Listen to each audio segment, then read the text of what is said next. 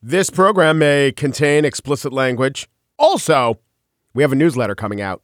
It's at slate.com slash gist news. Now on with the possibly filthy show. It's Tuesday, July 23rd, 2019. From Slate, it's the gist. I'm Mike Pesca. We are T minus one day until that big Mueller testimony when it all turns. I think I'm going to take a time capsule of this today. So I remember what life was like before the Mueller testimony turned around this whole zombie rat infested ship of state. That's a big note self. Time capsule for the before times. There's also ongoing protests in Puerto Rico over offensive texts sent by their governor, Ricardo Rossello. I'm sure I could pronounce it better in Espanol, but you know what? I think it might be insulting if I try to lean into the Rossello. So I'm just going to say Rossello. My apologies if I'm not saying it perfectly. But anyway, what Rossello did was in a group text with some fellow cronies, I think cronies is fair, some lobbyists and other officials. He called a female politician a puta, you know, a whore. He mocked Hurricane Maria cadavers. He mocked Ricky Martin with transphobic language upside, inside, out. Okay, I'll take all of those in reverse order. First, the out. Hundreds of thousands of Puerto Ricans apparently want Rossello out. Inside. Yes, the insiders in the Rossello administration are getting charged. Six members of the Rossello administration were indicted for fraud and money laundering a couple weeks ago.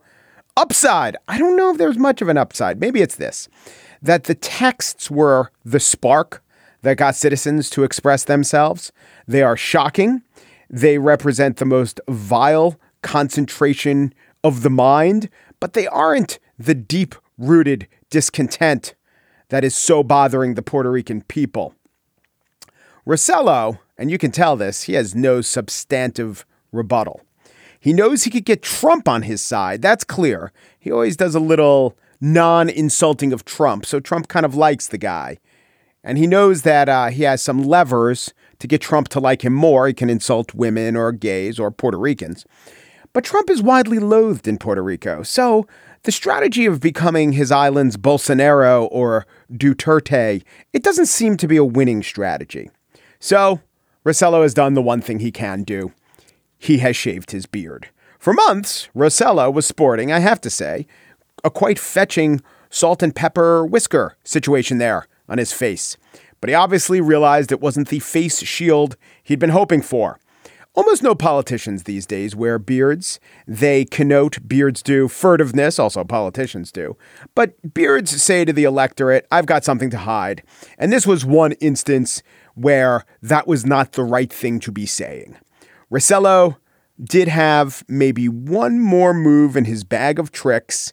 And here yesterday was CNN with the big news the island was dying to hear. After eight days of protests, the governor of Puerto Rico has just announced. Just announced. Deep in hell. Big news. Here it comes. He will not seek reelection. Reelection. Will not seek reelection. Jeffrey Epstein will not seek a seat on the Clinton Foundation board. Also, will not seek tenure at the Dalton School for Privileged Youth. Rossello will not seek re-election. I don't know to emphasize the seek or the re-election because he wasn't getting it either way. And now he is hanging on by a thread or a hair, just not of the facial variety. On the show today, the man they call Britain Trump, as described by the man they call United States Boris. but first, former professional basketball player Chris Herren had enormous talent but an addiction, first of alcohol, then cocaine, then opioids. It almost killed him, certainly destroyed his career. But in the last few years, he's been on tour talking to kids on their level, not about his life, but about theirs. John Hock, one of the great documentarians behind ESPN's 30 for 30 series, has shot a special, which is an amalgam of Herren talking to different groups of students. I talked to Herren about how he found his communication style and how he realized what messages get through and which were self indulgent. Chris Herren and his new ESPN film, The First Day, up next.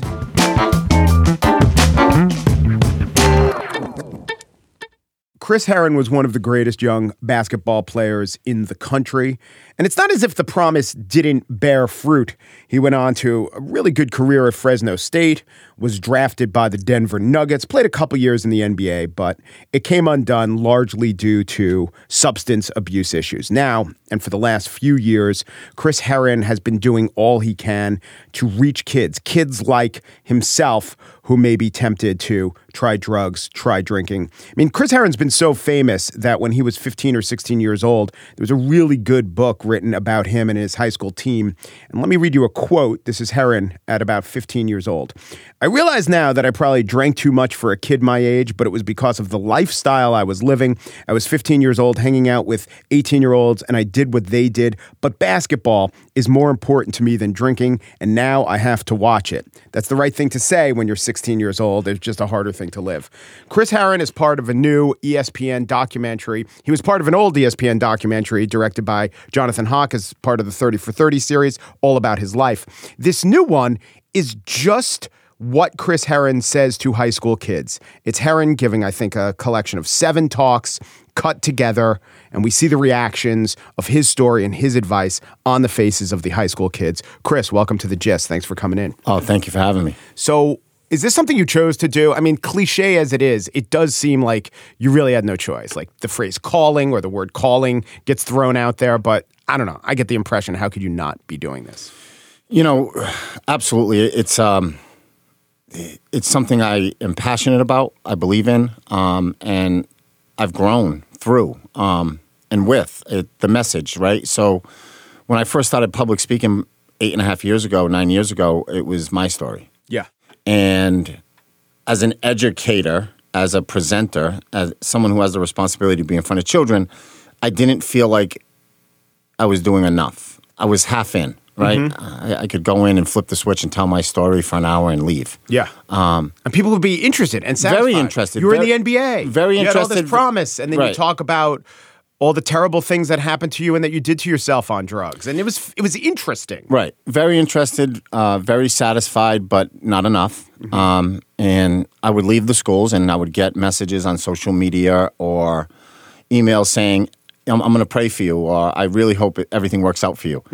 Um, and I never got their story. Mm-hmm. Right, right. So I you, had to- everything thing was saying, hoping about you. Yeah, Correct. Yeah. And and I wanted to find a way to to get through to them to hear their story, and I decided to switch the message. And a lot had to do with I did the note to self with you know Charlie Rose and Gail King on the mm-hmm. morning show, and mm-hmm. I had to write a note to my younger self and 500 words, and I said, you know, I wrote a book. This can be this will be easy, and it was probably one of the hardest things I've ever had to do to write a note to my younger self, and through that process, I said, you know, I want to get kids to identify.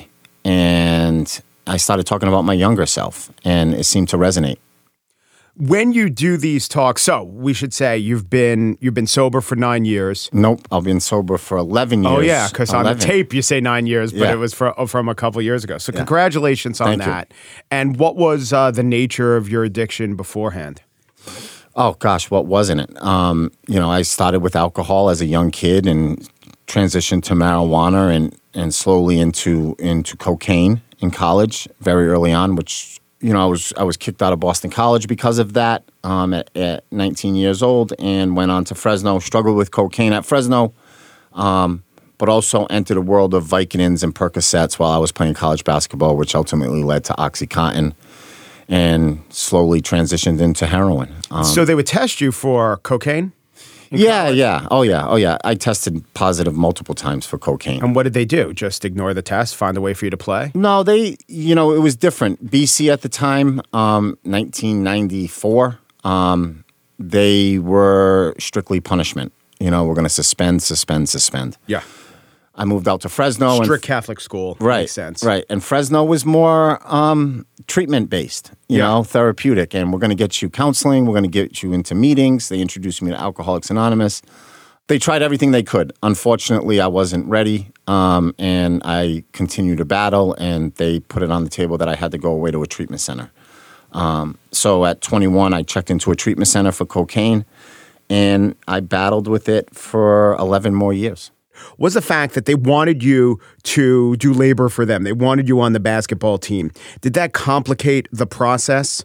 Um, they obviously saw you as a person, but also they were getting something out of you. And so when they put you in treatment, maybe that's not the best way to do it. I don't know. Well, the culture of of a treatment center is critical, right? I walked into a treatment center in, in Salt Lake City, Utah, and 95% of the people in that center were 20 years older than me. Yeah. And it's hard to identify, right? And that's the whole premise of the first day, right? It's it's it's I walked into a treatment center at 21 and I listened to grown men and women talk about the worst day. And, Right. And I was like, I'm not there. Right. You know, this is not me.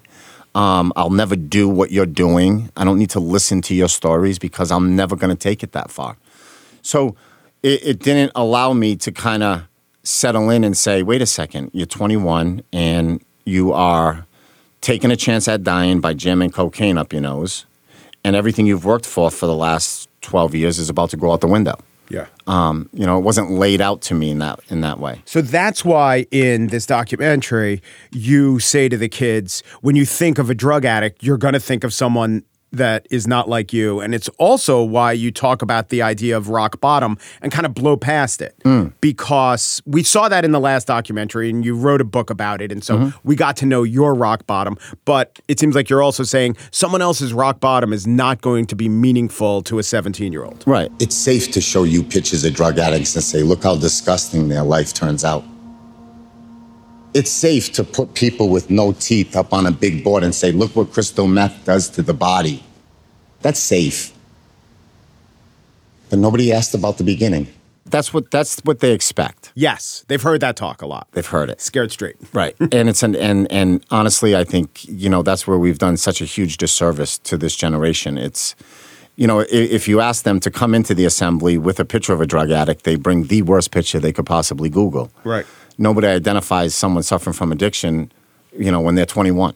So, you know, the way we've branded it, the way we've laid it out to them is is is unsettling. It's unfair, and I think that's why the kids with this presentation it, it resonated because it kind of talks about the core of emotion and, and the emptiness that kids are feeling, the pressure, the stress, the anxiety, and the battle that they're going through internally, but don't know where to go with it. Mm-hmm. And and the first the the first kind of introduction for them of self medicating is you know a, a six pack Yeah. and that's where they get their level of comfort.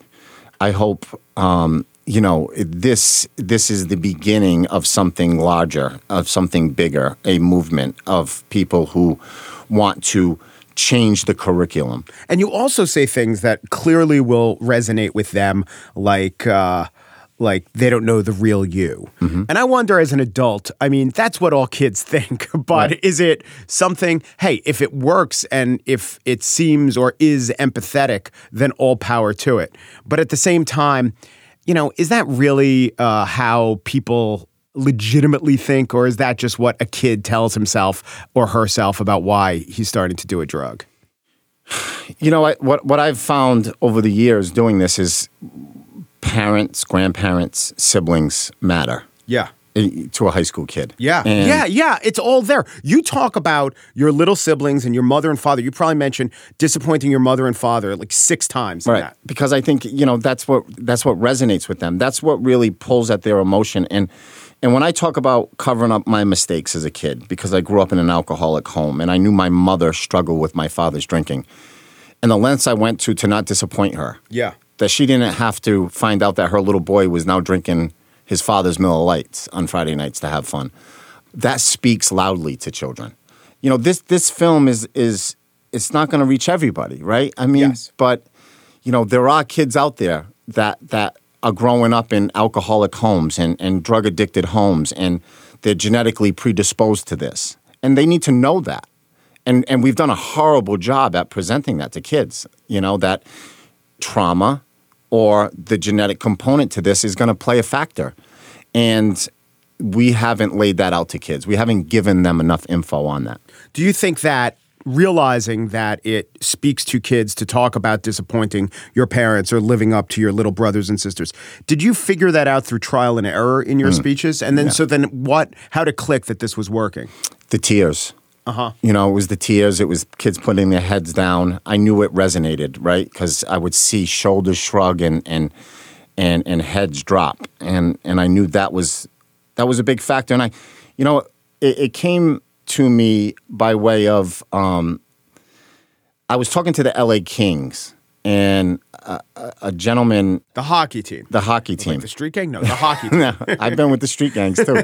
Um, but the but the hockey team and a guy asked me one day, when you were younger, would you wait in line for your own autograph? Mm-hmm.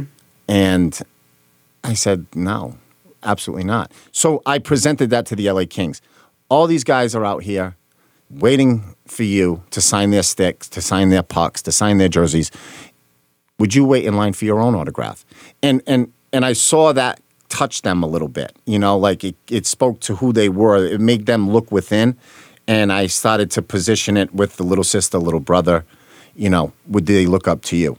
Do you different kinds of audiences? Inner city, suburban. I saw that the seven, uh, the seven schools that were listed. I know a couple of them. Some are from pretty wealthy areas on Long Island. Some are from less so wealthy areas upstate.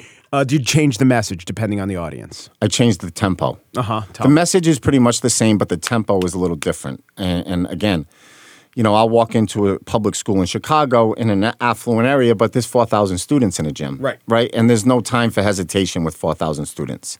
And, and so the tempo has to be quick, it has to come fast and come hard to keep their attention. Um, you know, my favorite audience to me, the, the kids who pay the most attention are inner city schools or prep schools. Yeah.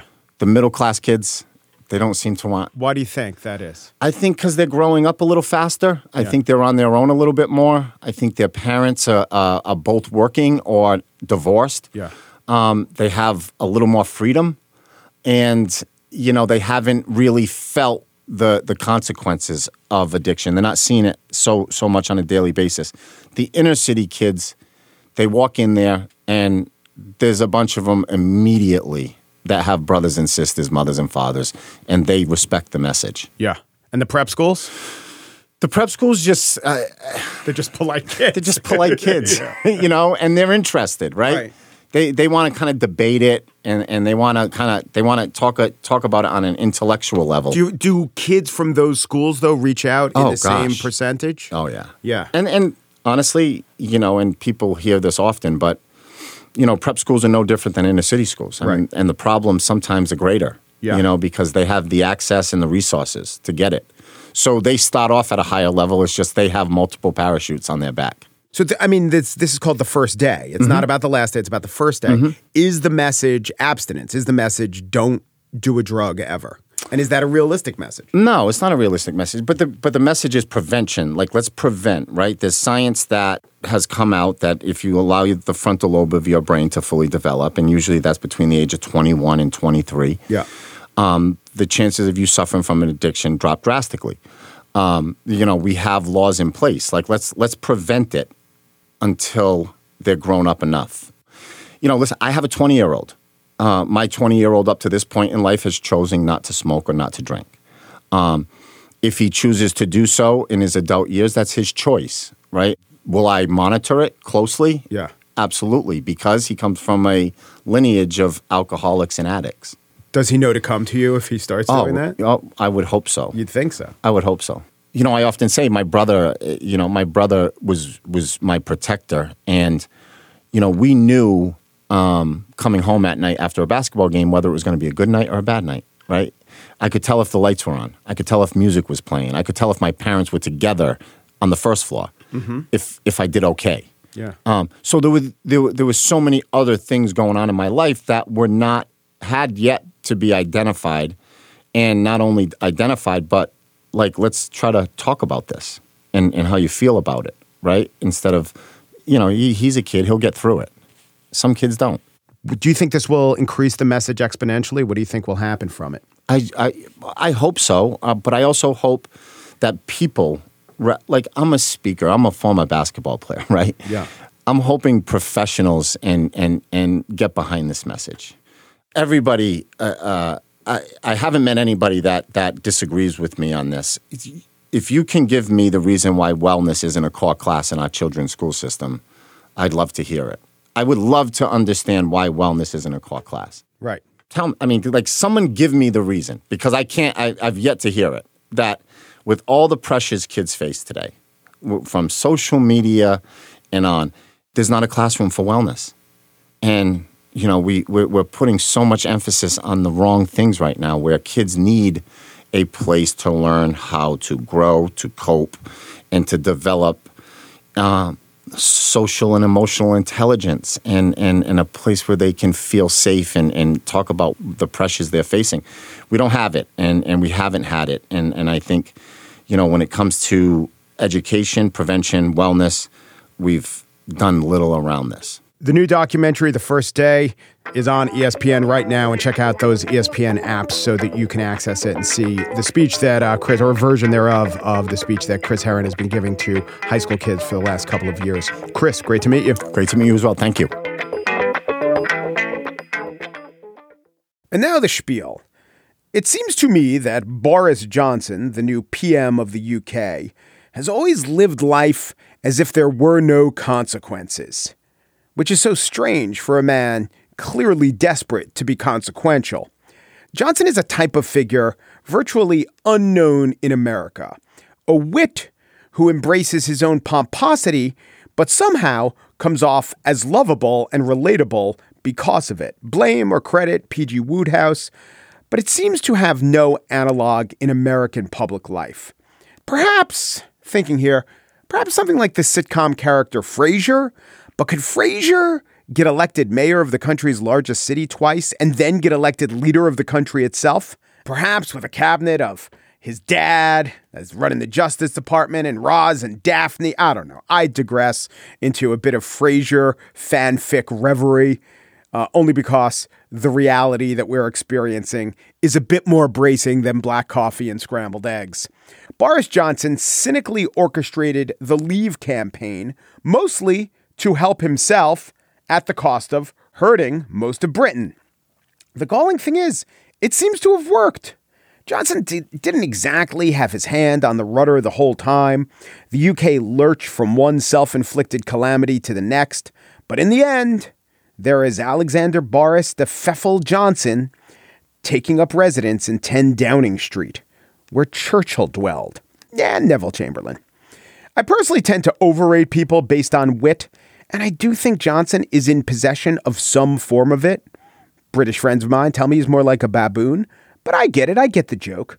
Today he commented on the goals of his campaign, the winning goals, which rested on what he talked about as being three planks deliver Brexit, unite the country, defeat Jeremy Corbyn. And I know, I know Wagg has already pointed out that deliver, unite, and defeat was not the perfect acronym for an election campaign, since unfortunately it spells dud. But they forgot the final E, my friends. E for energize. And I say, I say to all the doubters, dude, we are going to energize the country. We're going to get. I got to tell you, the dude humor played well in that room of upper crusty, pasty faced conservatives. Know your audience, dude. Now, that room, that cloistered room, is significant. For while Johnson is the leader of all of the UK, he attained this post thanks to a grand total of 92,153 votes. That is 0.13% of the British population. The party, the Conservative Party, selects, elects, and so we have a man running a nation of 66 million people with the world's fifth largest economy, rapidly falling down the charts, by the way, who, if his vote totals were transposed to the parliamentary election, he would have gotten fewer votes than the Northern Ireland Socialist Democratic and Labour Party got. Their vote total of 95,000 votes in the last election earned them zero seats in Parliament, by the way. The Prime Minister of Great Britain is there thanks to fewer votes than the mayor of San Jose, California got, than the mayor of Jacksonville, Florida got. Wait, you're saying, hold on, Lenny Curry got more votes than Boris Johnson? Yeah. In 2015, he did, but turnout was low this time around. It doesn't matter. We're not talking about Lenny Curry. We're talking about Boris Johnson, or as our president says they call him. They're saying Britain Trump. They call him Britain Trump, and people are saying that's a good thing. That they like me over there. Britain Trump, not British, which is the adjective, Not British Trump, which, by the way, they're not calling him also, but Britain Trump, which they're also not calling him. Who is calling this guy Britain Trump? Is it Canada Kennedy up there? Handsome Dan from Ottawa? You know what I mean? Is is Trump saying that German woman, you know, or new German woman, is she the one who's calling him Britain Trump? Or is it that the actual English, the very people who invented the language and named it, they're calling him Britain Trump? Why would they why would they misuse their own language? And why would they misuse it in the exact same way and with the exact same garbled syntax as Donald Trump has? Funny, funny that. Not witty, not funny, haha. Not Noel Coward, bon mot funny. More like taking a once great country down a sad path based on lies and personality cults funny. Oh, wait, Britain Trump. Now I get it.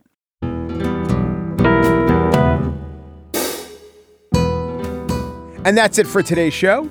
The Gist was produced by Pierre Bienaimé and Daniel Schrader. They are dutiful, unsung, daring, effervescent dudes and young duty. Today on What Next, right now, if you go over there, our sister, perhaps gendered, perhaps unfair, perhaps diminutive, though I love my sister, our sister podcast has an interview with a strategist who helped defeat David Duke in some ways, this guy's tactics might apply to the present. Very good interview with a guy named Tim Wise on What Next. If you're interested in the Gist newsletter, and why wouldn't you be, you can subscribe to it at slate.com slash gist news.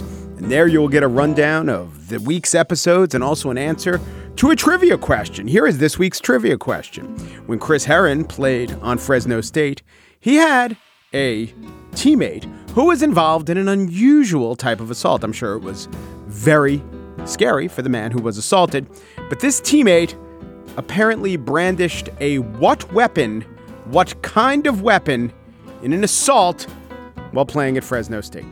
That is the trivia question. The gist I'm thinking of shaving my beard to sidestep criticism, but also growing out an unruly mop of straw on my head to cement my reputation as a shambolic, lovable nincompoop. Anyway, these are just the thoughts occurring to me as I hang dangling from this zip line. Should have worn some less snug trousers. Oomproo depru dupru, and thanks for listening.